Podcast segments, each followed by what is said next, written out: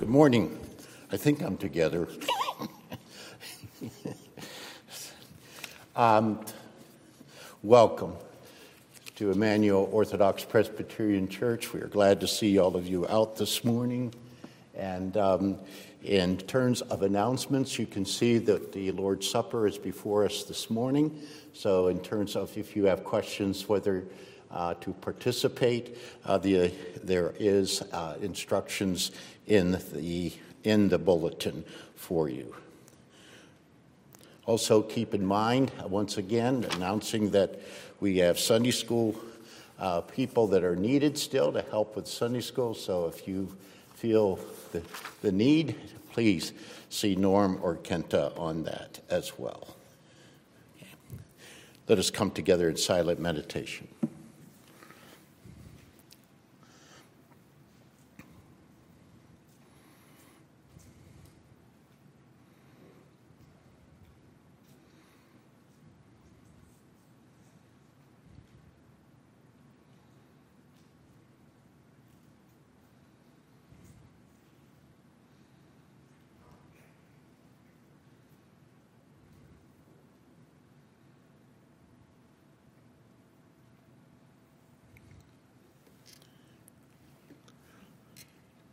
Let us stand.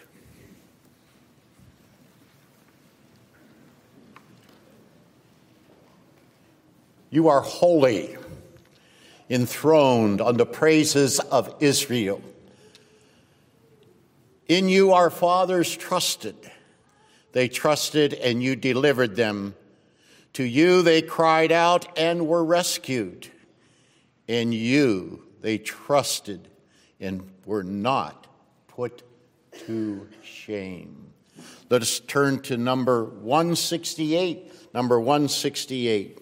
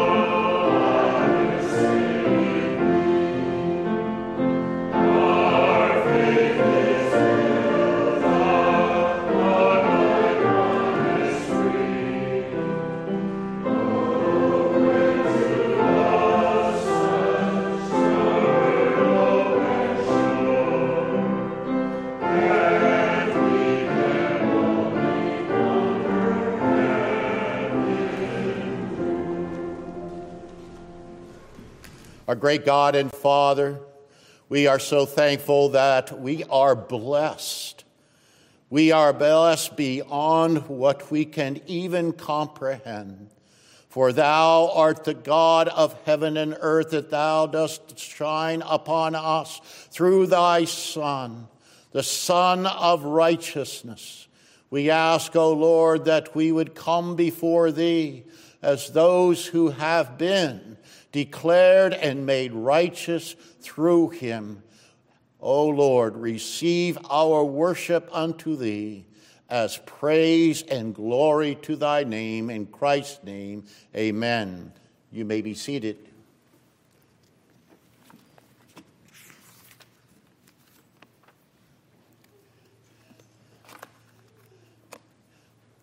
Let us unite with our hearts and our minds and our lips in terms of the confession of our faith from the Nicene Creed, which is on page 846 on the back of your hymnal. Page 846 in the back of your hymnal.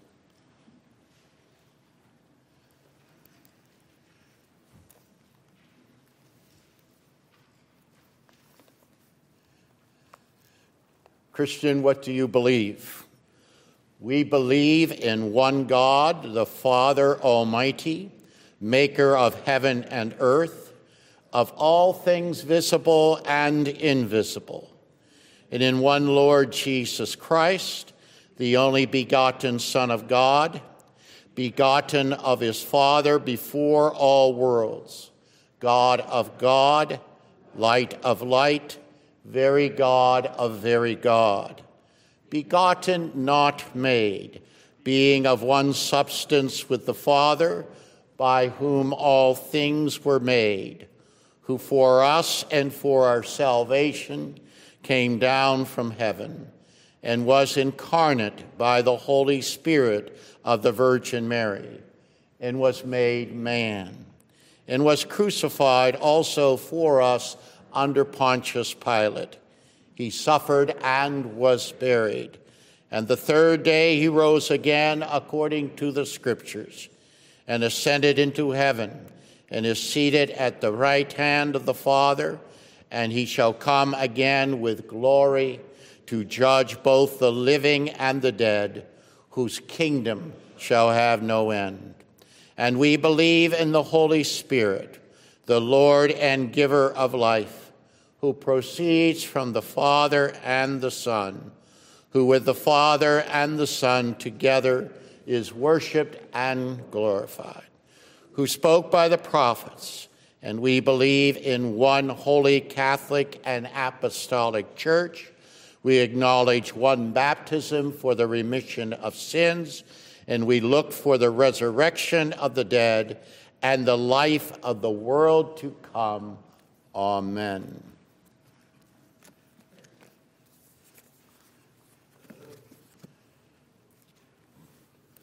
Congregation, let us come together in prayer.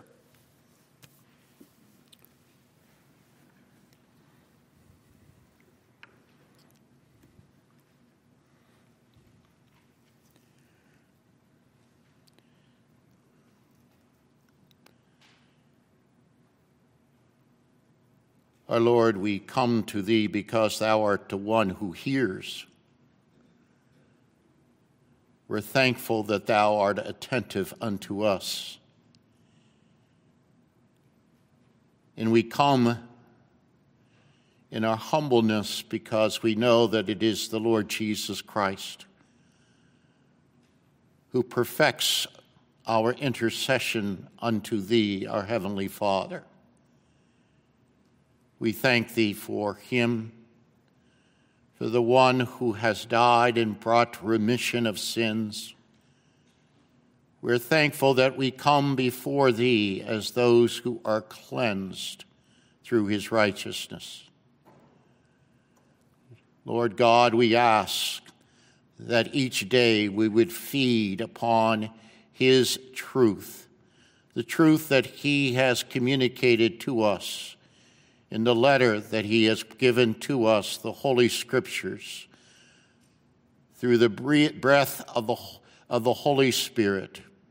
We thank thee for the servants that he has used, those who have written thy word. And we ask, O Lord, that not only as we live and read thy word daily, that it would be that which has residence upon our hearts. For we know that the promise is through thy Holy Spirit that thou hast written the word of the Lord upon our, our hearts. And we ask, O Lord, that we, in terms of trials, temptations, burdens, anxiety, that we would be those children who always seek that word for its comfort and for its direction.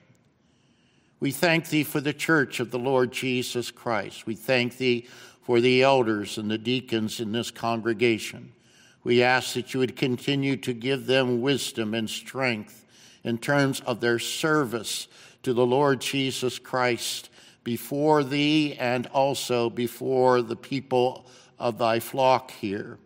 We ask that you'd be with those, the, their families, and we ask that you would bless their families in terms of their own leadership and also in terms of the sacrifices that those who are officers of the church make to the body of the Lord Jesus Christ. We ask that you be with Ben and Melanie Westerveld. We ask that you'd be with their ministry there in Quebec, Canada. We ask that you'd give them continual wisdom and encouragement for the session that is at St. Mark's Reformed Church there. Give them the continual direction of thy word and the faithfulness of thy word. Build thy body there. We ask that thou wilt be with Mark and Lori Wheat in Texas. We ask that this congregation would continue to show the evidence of the love of the Lord Jesus Christ and that new members would come and we'd also, O oh Lord, as they ask, for thou be the one who raises up those who are good and faithful servants to serve as officers in the church. We ask that you be with Redeemer OPC in Calgary, Alberta. We ask that you'd be with that congregation as they now are without a pastor. Continue to encourage them through this time. Ask them also, we ask thee, O Lord, that thou wilt continue to make the fellowship of the saints among that congregation strong and faithful through this time. We ask that you would be with their spiritual care as they are without an over shepherd at this time. We ask that you'd be with Kathy and John Hungsberger today as they go to the Stratford home. We ask that you would bless their ministry together Give those who receive it always the hope of the redemption that is in Jesus Christ. We thank thee for being with John in terms of his preparation. Bless that preparation and encourage those people that come to hear. We ask that you be with those in our own congregation. We ask that you be with Loween Dickinson. We ask you to be with her at this time as she remains in the hospital for observation. We ask that the medical staff tending to her would have clarity concerning her treatment. We thank thee for Jan Shreve and the continual improvement, even though it is slow each day, as well as for Penny Anderson. We thank thee, O Lord, that she was able to see the doctor this past week and things look good from her surgery, but the rehab is a very, very strenuous situation. We are so thankful to hear about an on trail situation concerning that there is no cancer, but we ask also, O oh Lord, that they could have a correct diagnosis, that you would lead the medical profession concerning the situation which is still addressing her, and that treatments would be successful. We ask that you be with Kevin, Debbie, and Jeffrey Donovan.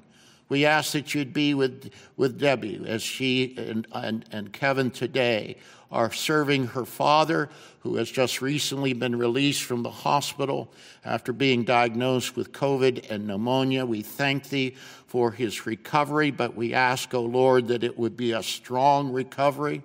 We ask that you would be also uh, with Debbie's brother Don, who recently has been diagnosed with a heart issue.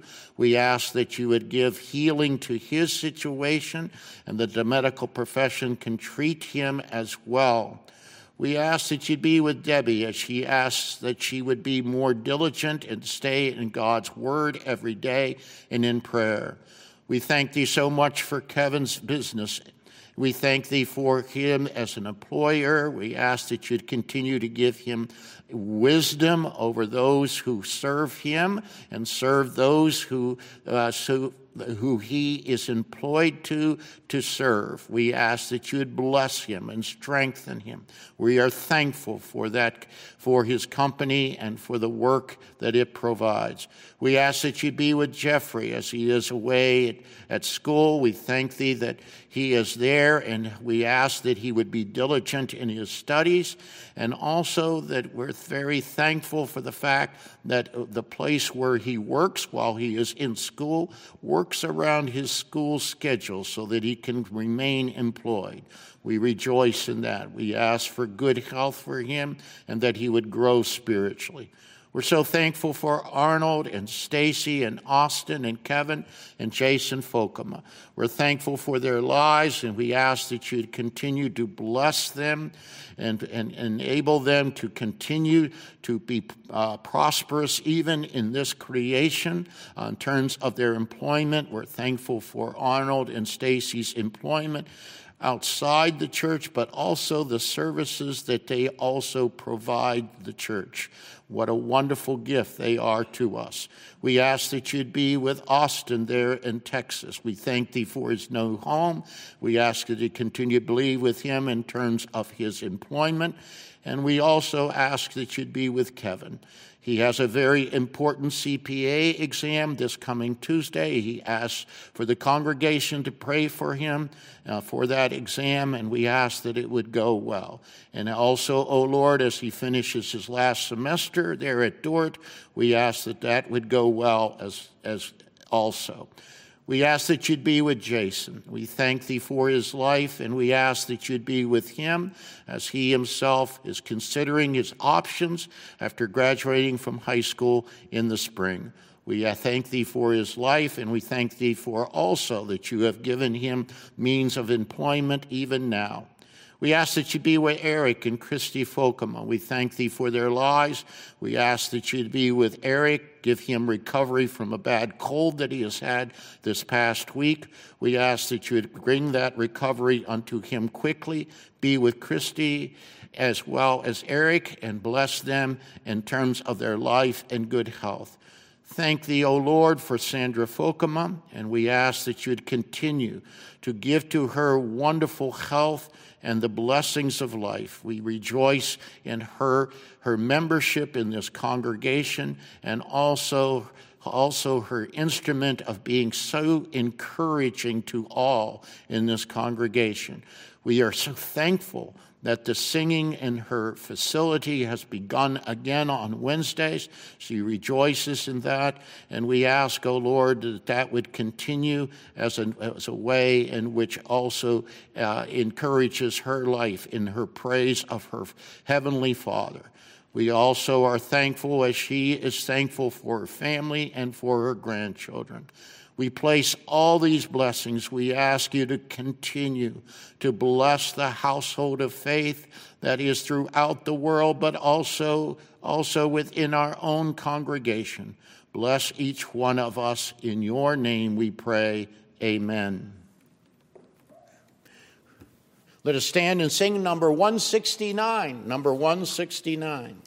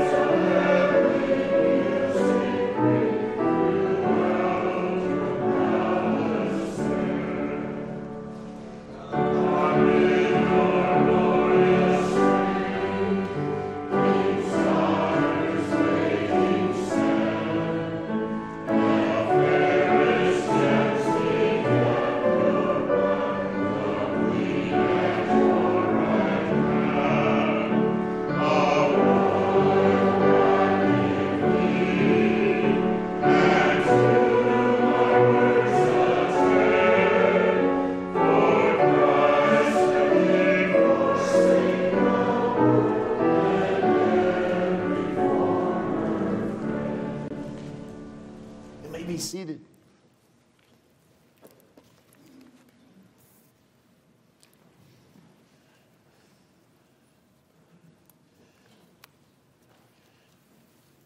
This morning we return to Mark's Gospel, where we left off at the beginning of chapter 2 in the healing of the paralytic.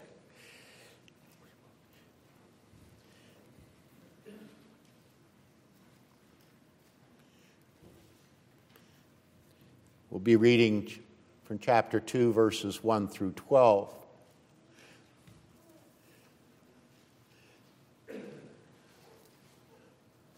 the opening introduction of the message this morning, I will be, since we have been away for about a month, reviewing where we are, and then we will move into this particular text itself. Listen to the holy, infallible Word of God. And when he returned to Capernaum after some days, it was reported that he was at home. And many were gathered together so that there was no more room, not even at the door. And he was preaching the word to them. And they came, bringing to him a paralytic carried by four men. And when they could not get near him because of the crowd, they removed the roof above him and when they had made an opening, they let down the bed on which the paralytic lay. And when Jesus saw their faith, he said to the paralytic, Son, your sins are forgiven. Now, some of the scribes were sitting there, questioning in their hearts, Why does this man speak like that? He is blaspheming. Who can forgive sins but God alone?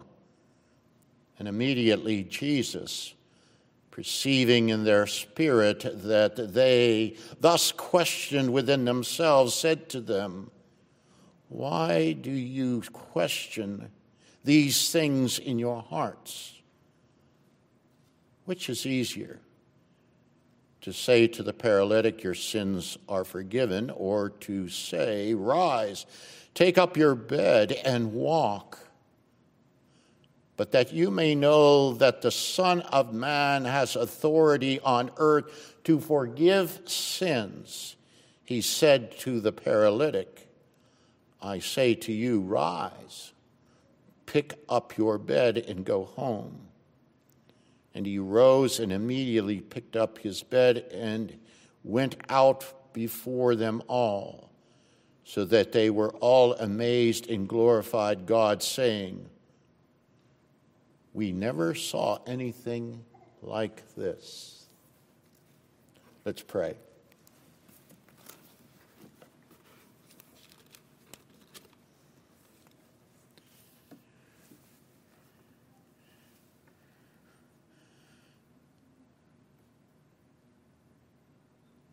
Our Lord and our God, we ask that our hearts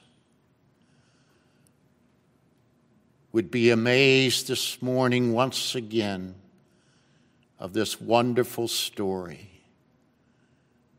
Let us also glorify thy name. We have never seen anything like this. It comes from the power of the Almighty God, who always serves the needs of his people physically and spiritually. In Christ's name, amen. As we return to Mark's gospel this morning, the drama of the story constantly unfolding has more and more information about the ministry of Christ and his redemption for his people, the church. The narrative is crafted brilliantly so that, the, so that as the Christian reads the story, It challenges the believer to inhabit a faith that lives. Mark's gospel is constructed as an evangelistic message in Jesus Christ, the Son of God, going to the ends of the earth. The remnants of Old Testament Israel will need to move out of their wilderness life by a baptism of repentance and forgiveness of sins in order to surrender to a baptism of the Holy Spirit, which alone is suited for entrance into the kingdom of God. Chapter 1, verse 4.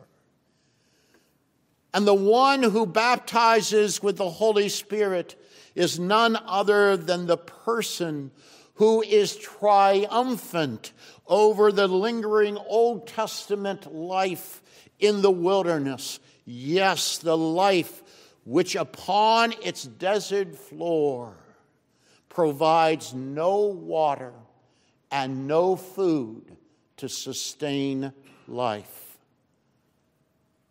The person of Jesus from lowly Nazareth is different from the remnants of Israel. The living Spirit of God descends upon Jesus at his baptism in order to sustain him in ministry against Satan and his companions. Furthermore, for those who are baptized with Christ's baptism of the Holy Spirit, they will pass out of the wilderness into the kingdom of God through repentance and faith in the good news of the gospel of God. From the beginning, the good news of the gospel of God was intended to go beyond the borders of Israel. Indeed, Jesus started to preach the kingdom of God, the gospel, in Galilee of the Gentiles. Chapter 1, verse 16. This message of repentance and faith will eventually stretch to the four corners of the earth, carried there by Christ through the Holy Spirit by the initial ministry of fishers of men. Those specifically chosen by Jesus to be his followers, to be his disciples, to be his servants of the kingdom of God in the church. Chapter 1, verses 16 and 17. At this point, Mark does not waste words. He places his audience in the city of Capernaum, where Jesus is teaching in the Jewish synagogue on the Sabbath, with an audience that includes unpleasant Jewish scribes and a man with an unclean demonic spirit. Chapter 1, verses 21 through 28. According to Mark, they are seeing immediately something that is life changing. They are witnessing a person with superior authority. He is teaching, he is preaching the gospel of God in light of the presence of the kingdom of God.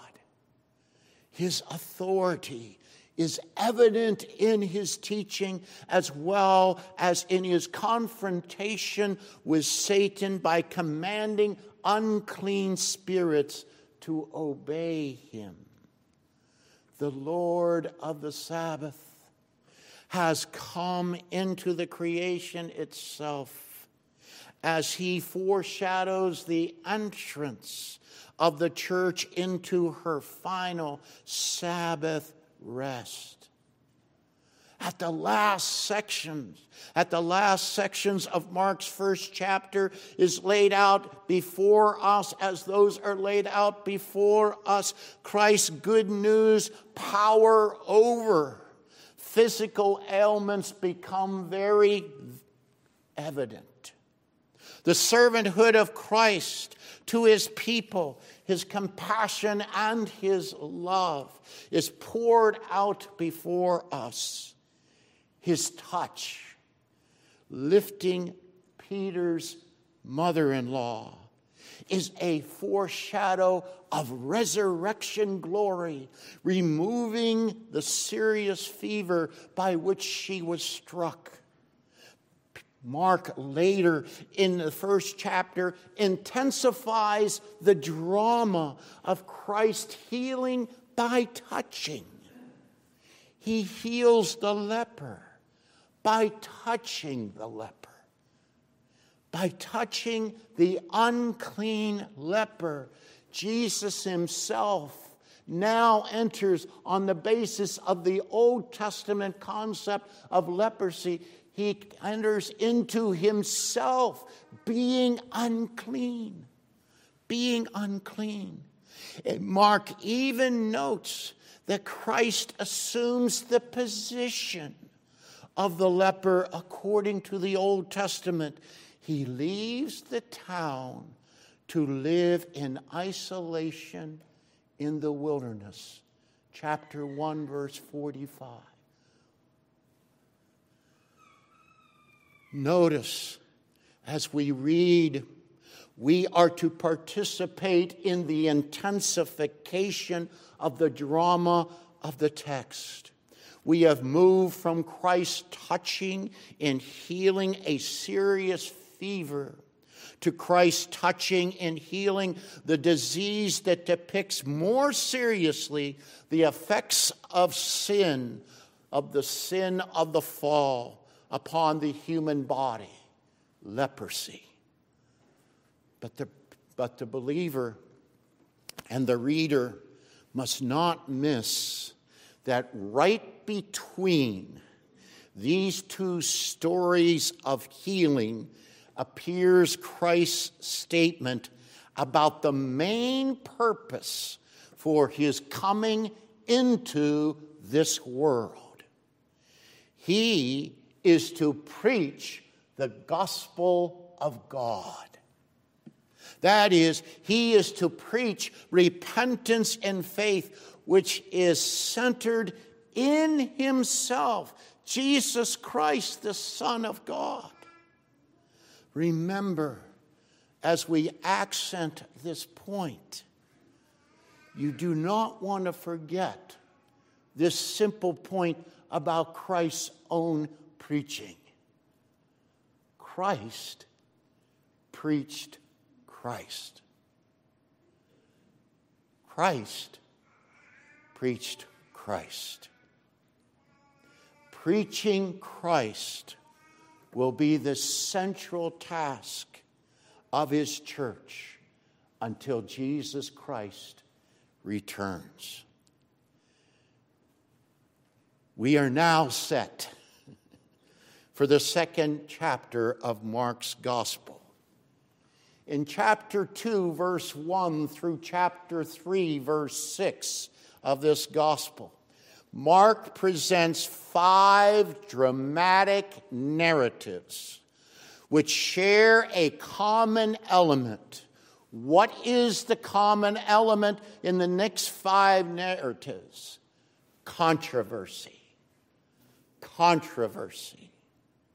The events depicted in these five narratives are not necessarily sequential in Christ's ministry. They are chosen by Mark from Christ's ministry and arranged here to clearly point out the opposition, the opposition that Christ faced with respect to the good news coming into the world. As Christ's church, and a believer in Christ, you, the reader, need to understand how strong the opposition is to the gospel, especially to the person and the work of Jesus Christ. If you love Jesus, do you understand the cost of being a follower? of Christ? Do you understand what it means to stand by Christ's side in a world that is absolutely hostile to Christ? Are you really ready? Really ready to be Christ's servant and disciple in his kingdom? Are you?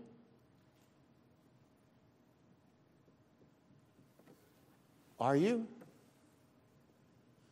Well, as the drama of Mark's narrative is arranged, Mark wants you to understand very early in this gospel what the cost is to be a follower of Christ. Is your heart, is your life ready to fully be committed to Christ, the Son of God, the gospel of God.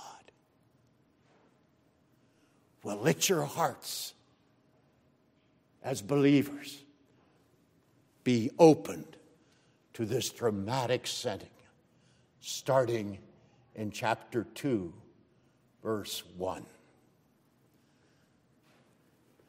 As Mark enters these five narratives in chapter 2, there are structural aspects of the text that go back into the first chapter. After he takes the, up the position of the outcast leper by going into the desolate wilderness, he returns now to his ministry where he returns now to the city of Capernaum. If you recall, Christ went to Capernaum right after he called his first disciples in chapter 1, verse 21. Well, the event here in chapter 2 parallels in many ways the event in chapter 1, but the intensity, the intensity of opposing Christ at Capernaum picks up steam in the chapter 2 story. In chapter 1, verse 21, Christ is teaching in the synagogue on the Sabbath. As you read, as you heard in terms of our narrative this morning in chapter 2, 1 through 12, Christ is preaching at home in a house. It's most likely the house of Simon and Andrew. Also, once again, as Mark notes, Christ is preaching the gospel of God, that is, repentance and faith in light of the coming of the kingdom of God in his own person.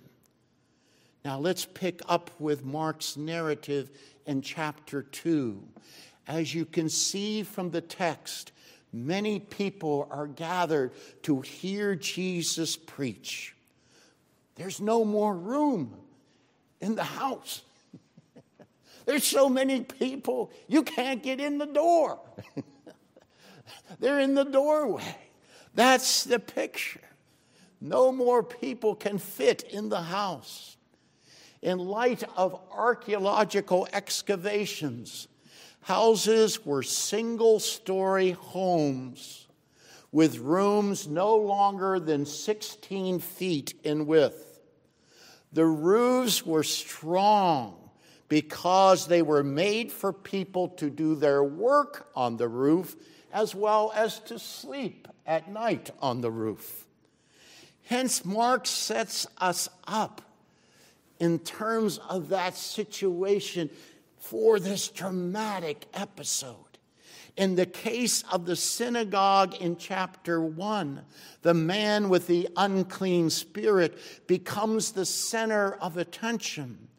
On the other hand, in chapter 2, a paralytic carried by four men becomes the center of the tension.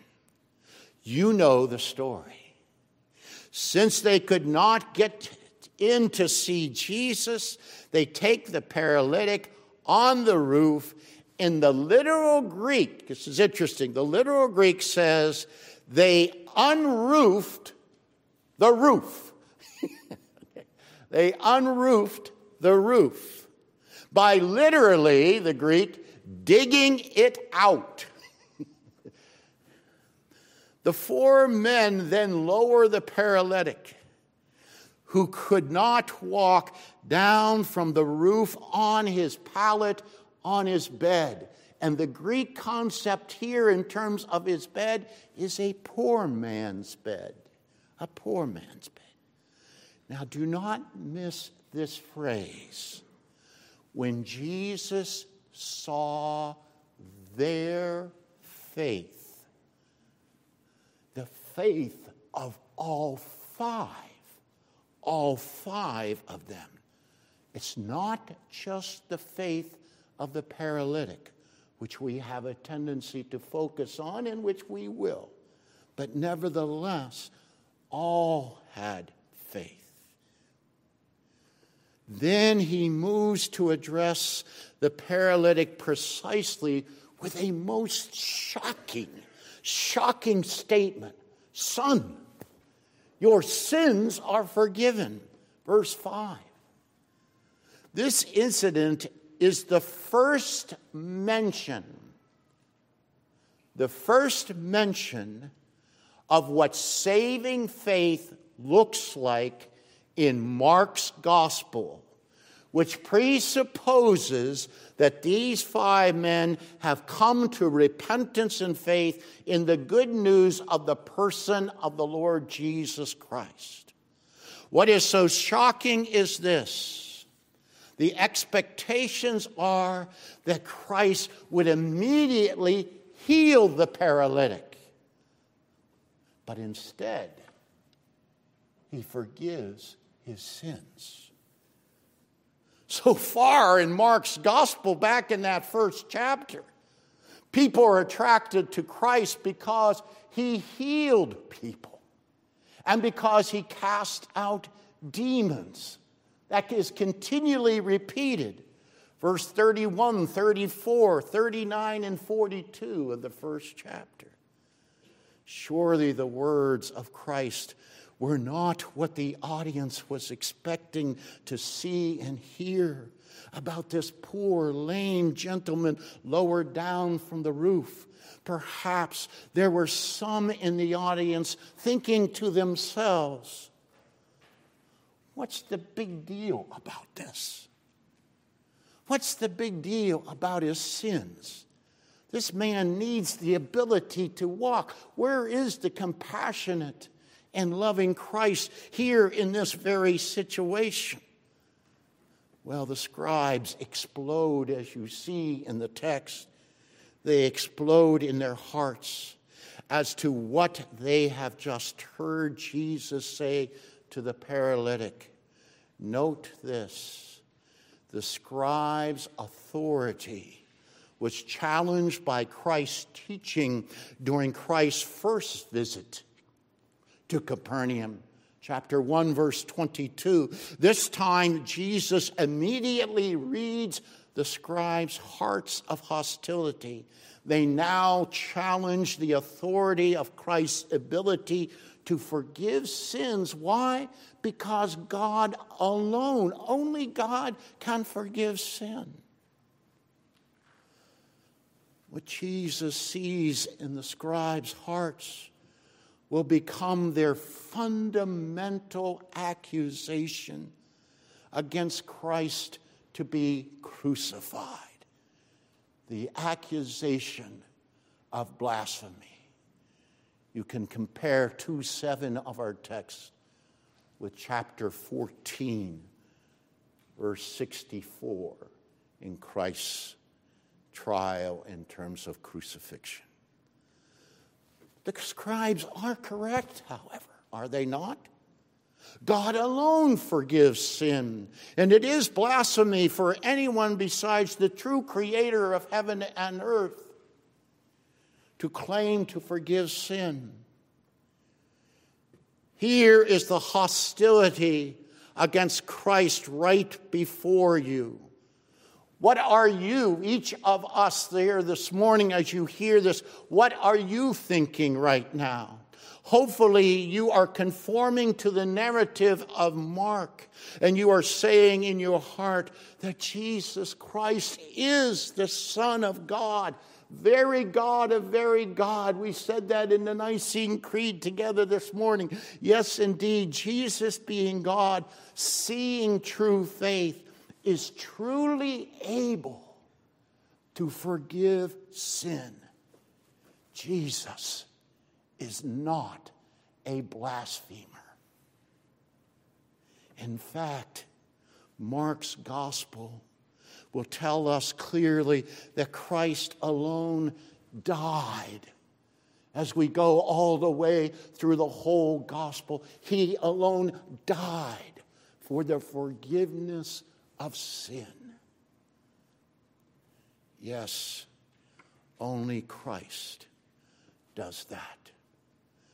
Meanwhile, Christ challenges the scribes with a question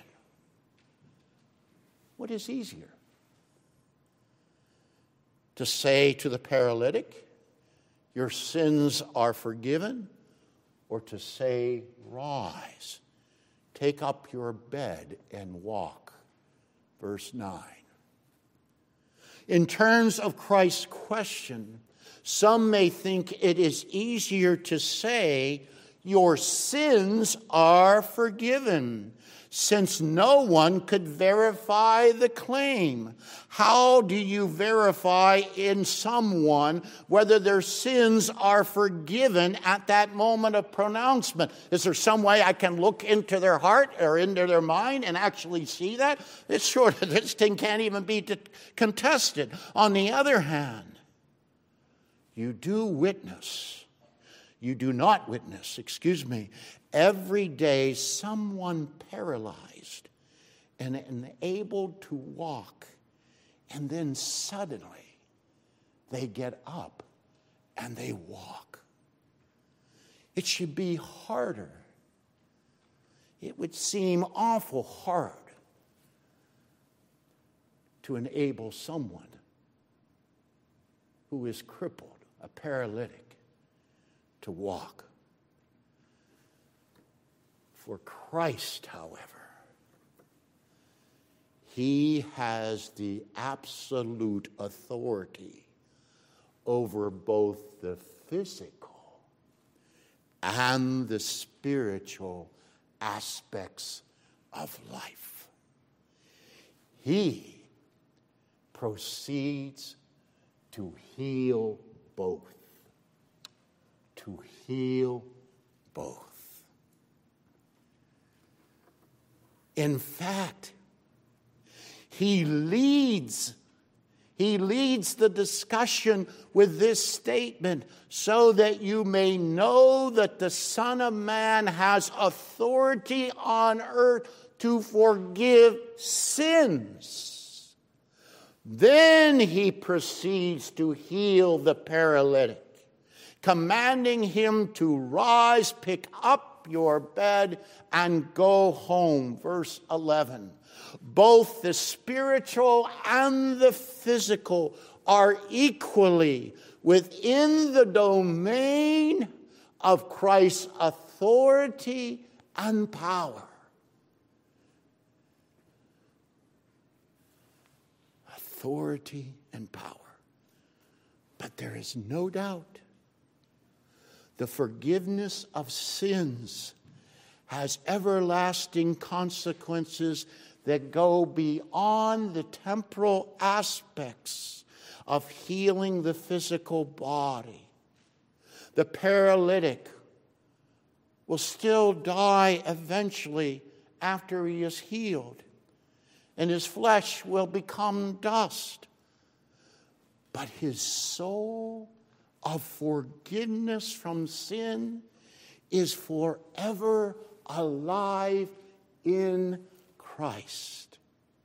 In terms of that paralytic, forgiveness is more essential and more difficult because What good is it if you are able to walk, but you lose your own soul?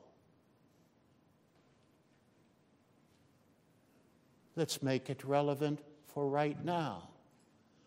What good is it if you be healed of COVID but lose your own soul?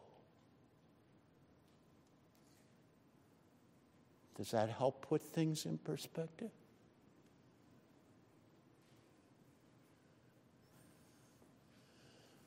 Are you seeing the increased hostility towards our Lord in this Capernaum visit? Are you seeing where Mark is directing you in your Christian life of being a faithful servant and follower of Jesus? A heart of faith is totally committed to being in the presence of Christ. That's where the men of faith placed the paralytic into the presence of Christ. A heart of faith knows who is its absolute authority over both their spiritual and their physical life.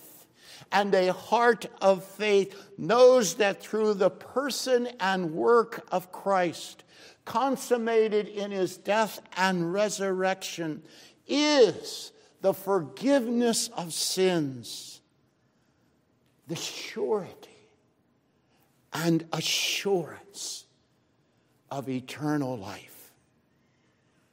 In our text this morning, the new an unprecedented element in the history of a redemption. You got the word in verse 7 again. Immediately, immediately is not that forgiveness is being announced by the Messiah by the Old Testament prophets. But that forgiveness of sin is being accomplished, accomplished on earth in Christ. Verse 10.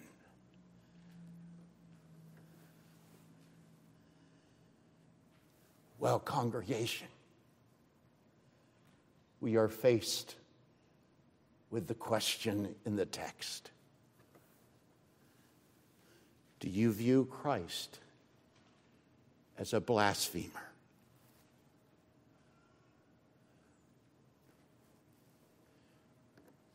By the baptism of Christ, the Holy Spirit alive in your hearts, do you not embrace?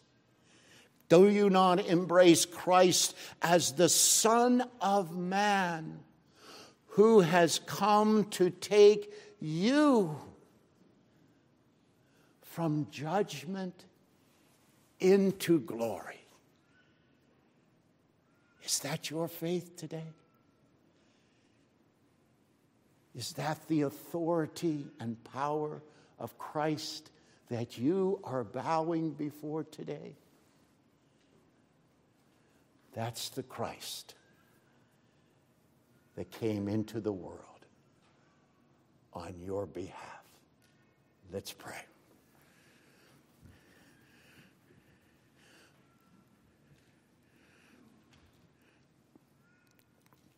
Our great God and Father of the Lord Jesus Christ,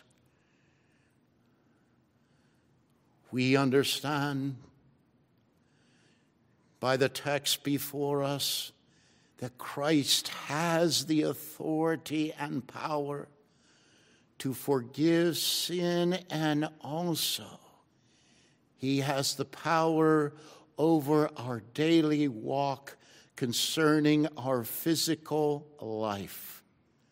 We thank thee, O Lord, that both are in his hand, and that we bow before him and we submit to him in terms of the providential blessings from this world, which is temporal, to the world that is glory all in Him. Bless each of our lives that we would live in that assurance of His glory. In Christ's name, amen. Our next hymn before we come to the table is number 248. Number 248, parents, you are excused to bring your children from the nursery and at this time. Number 248.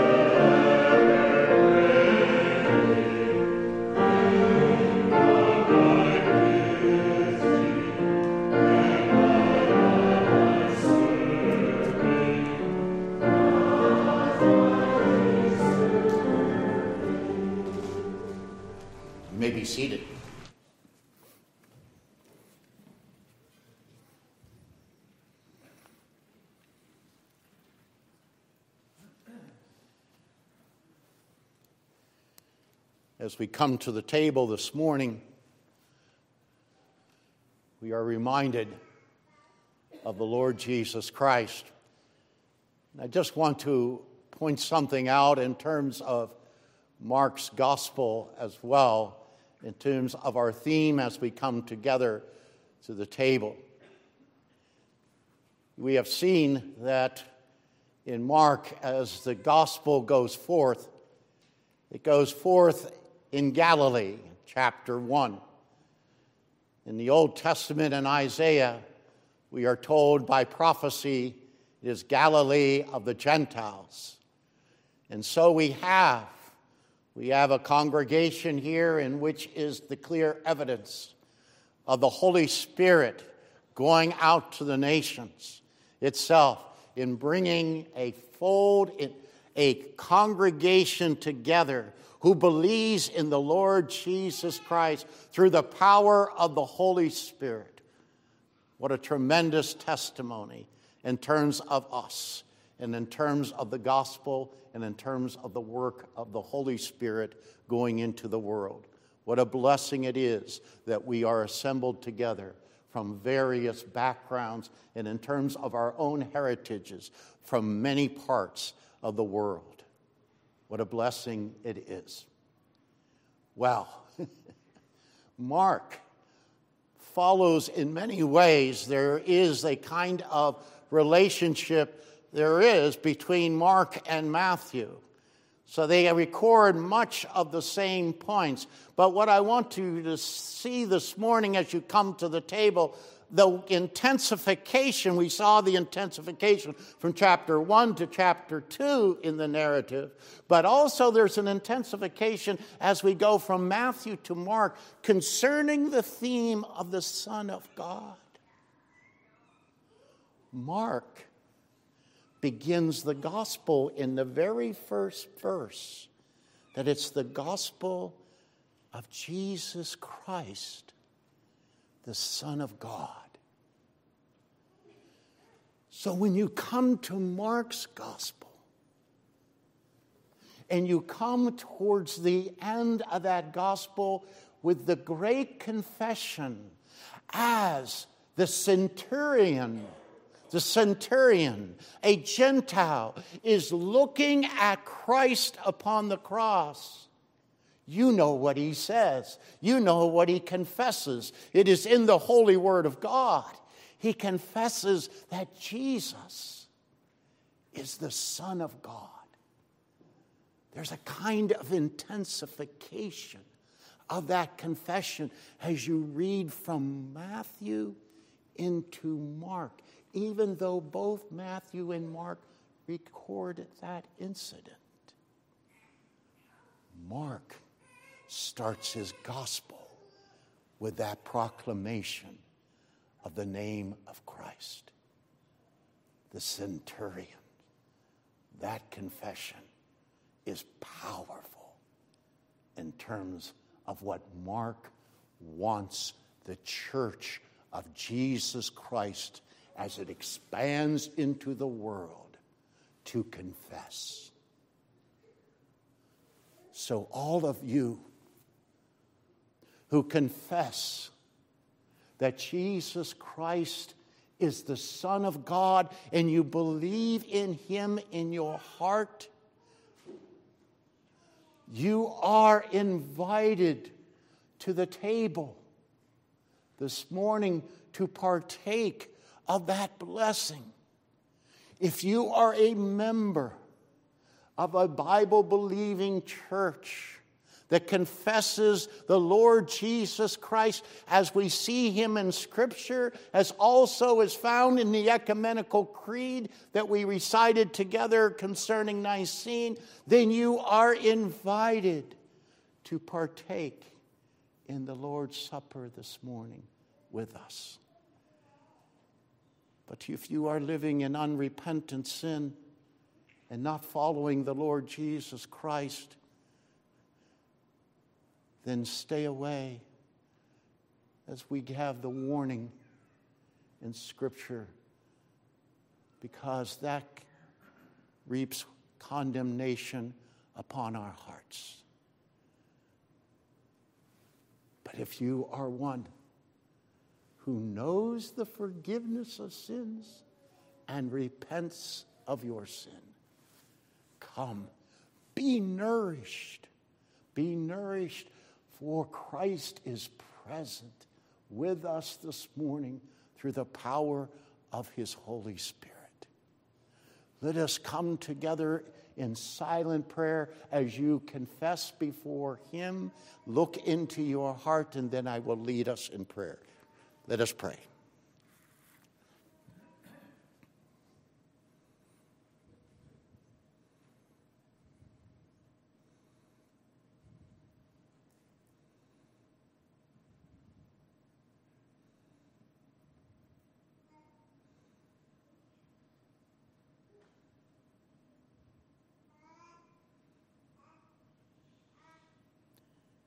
Our Lord and our God, we know that forgiveness comes in the person of the Lord Jesus Christ. Why? Because He is the cleansing, the cleansing blood of righteousness that makes us whole before Thee.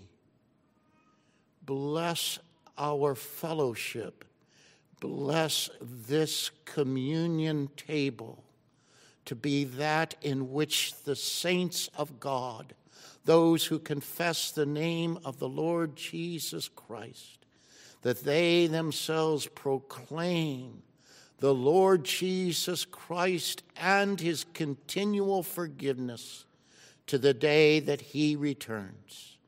Bless this, this these elements unto our hearts. Nourish our faith this day. In Christ's name, amen.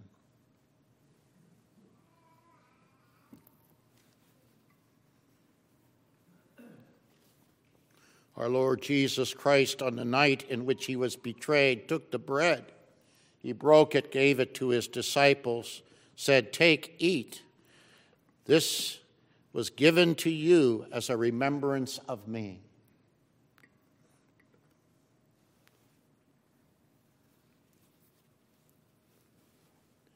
The gluten free is in wrap if you need that.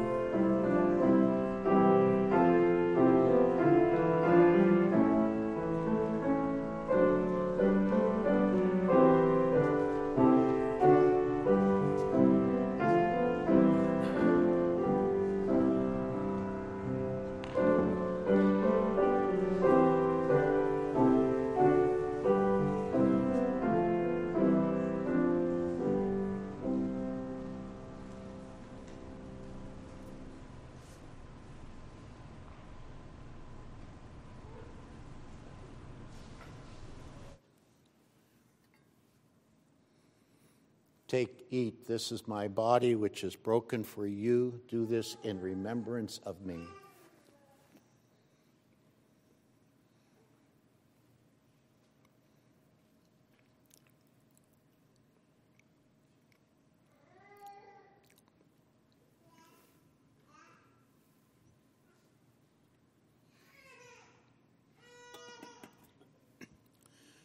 Our Savior also took the cup, having given thanks, saying, This cup is the new covenant in my blood, which is shed for the remission of sins. Drink ye all of it.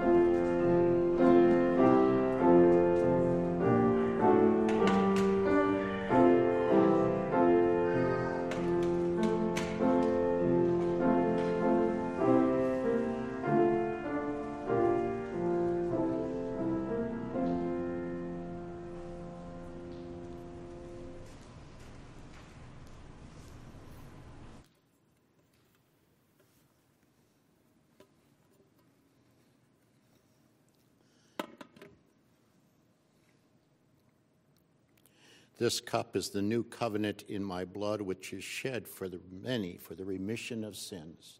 Drink ye all of it.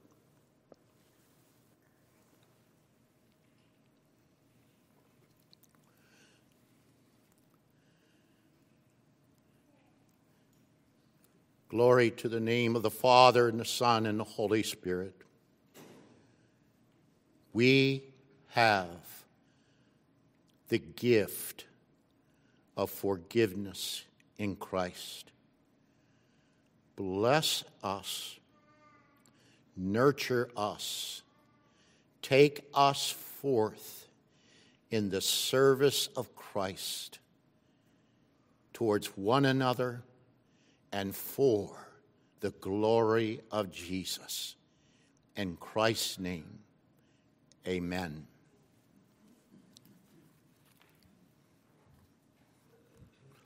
Let us stand for the Gloria Patri.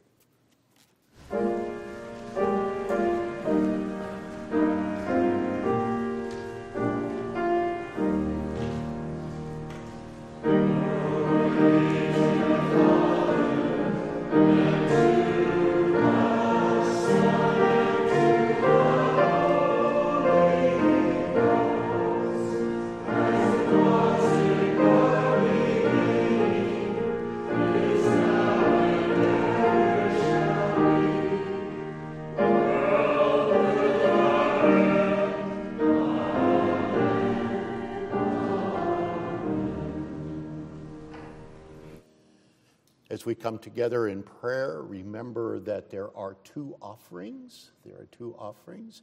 One will be the regular offering, and then the deacon's offering for those in need. Let us pray. Our Lord and our God, we come before Thee, even in terms of our offerings today, with the understanding, O Lord, that Thou art the Christ who has the authority over our spiritual and our physical needs. Bless the church, bless the giving of thy church unto the care of thy people and unto the glory of the gospel of the Lord Jesus Christ. In his name we pray. Amen. You may be seated.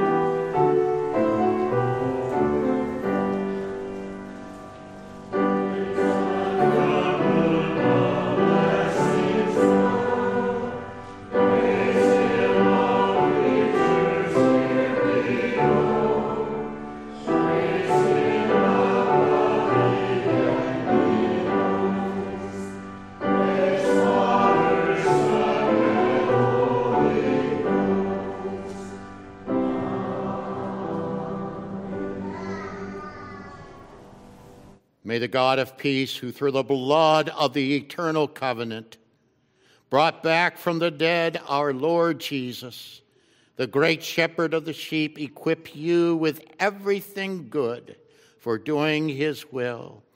And may he work in us what is pleasing to him through Jesus Christ, to whom be glory forever and ever.